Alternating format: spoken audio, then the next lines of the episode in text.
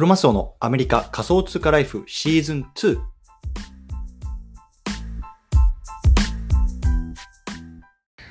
皆さんおはようございます。アメリカ西海岸在住のクロマスオです。今日は5月の8日日曜日の朝ですね。皆さんいかがお過ごしでしょうか？今日も早速聞くだけアメリカ仮想通貨ライフ始めていきたいと思います。よろしくお願いいたします。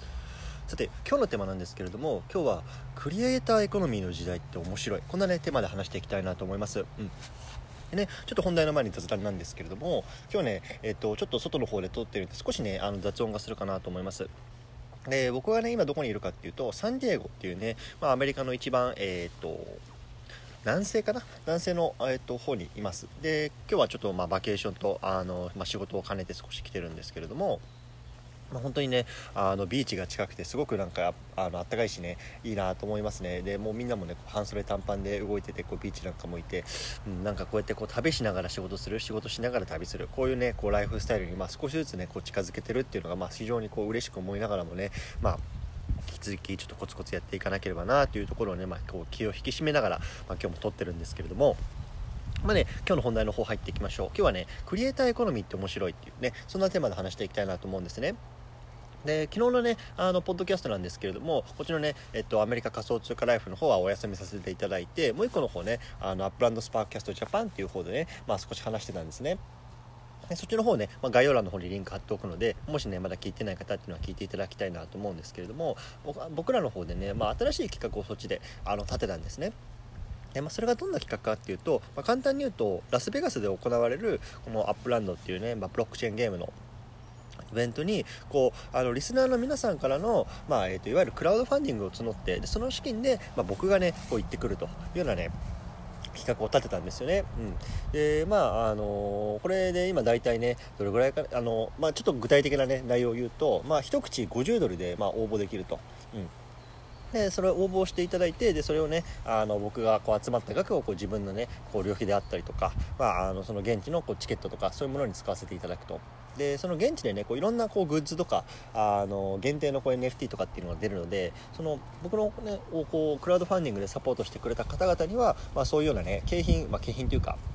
限定のグッズなんかをこう還元してあげる還元するというようなね、まあ、トレードオフの関係で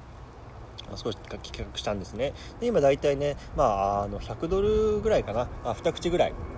すいませんちょっと空港が近いので飛行機の音がするのでちょっと一回止めますね。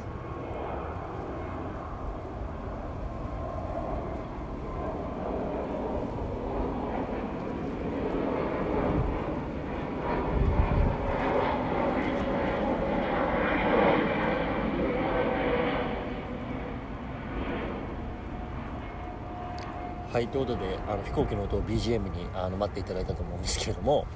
うん、話を戻すと、えっと、今大体100ドルぐらいかなあの資金として集まってます、うん、でまあねあの大体、まあ、旅費こう飛行機とかホテルとか、まあ、実際のイベントの参加チケットとかで、まあ、大体ね700ドルぐらい集まれば、まあ、あのペイするかなっていうようなところの計算でやってるのでまあまあえっと、応募者数でいうと、まあ、14口ぐらいが集まればペイすると。で今2口が集まったので、まあ、残り12口ぐらいで、まあ、あと1ヶ月ぐらいでねこう集まればペイするかなっていうところなんですけれども、うん。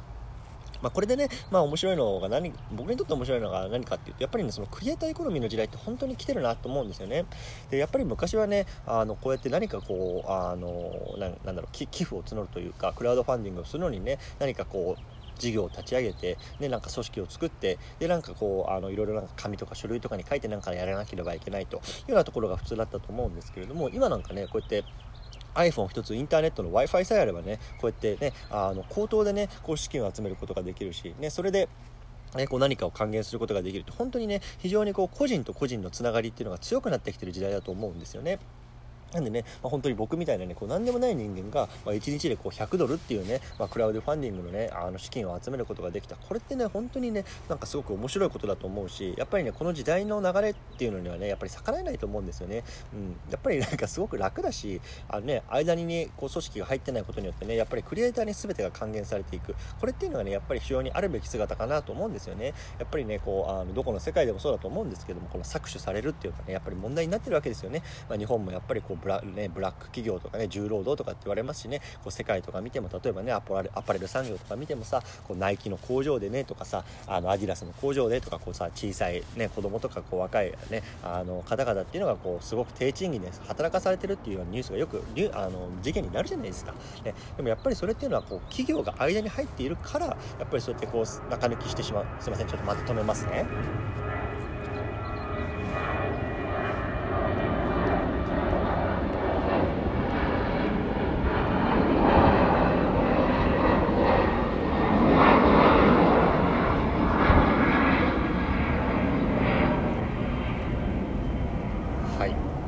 ね、あの中にこう何かこう企業とか組織が入ることによってやっぱりそういう中抜きとかっていうのがどんどんどんどん発生するわけですよね。で一方でこういったクリエイターのエコノミーの時代っていうのは、まあ、僕っていうね、まあ、個人とあとはねそれをサポートしてあげたいなとか何かしてやってもあげてもいいかなって思思ってくださるねこうリスナーの方っていうのがこう直接つながってねそれをあのー、なんだろう中抜き抜きでねそのなんだろサポートとかっていうのをいただけるっていうのはねやっぱり非常にこのクリエイターエコノミーの時代っていうのはまあ面白いなっていうのをね、まあ、やってて感じたなっていうのをね今日は残しておきたかったんですよね。うんそうでやっぱりもう一つ感じるのがやっぱりあのこういうクリエイターエコノミーの時代になってこう何が一番重要かなっていうのはやっぱり信用とか信頼なのかなっていうことなのかなと思ったんですよね。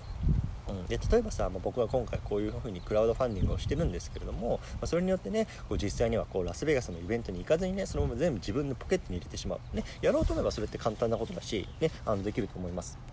でも一方でそれをやることによってねじゃあ次自分が何僕が何かをしようとするしようと思った時にそれをサポートしてくれる人っていうのはいなくなるわけですよね。そう。ってことはつまりねその僕にとってのこのクリエイターエコノミーっていうのはその1回で終わってしまうんですよ、うん。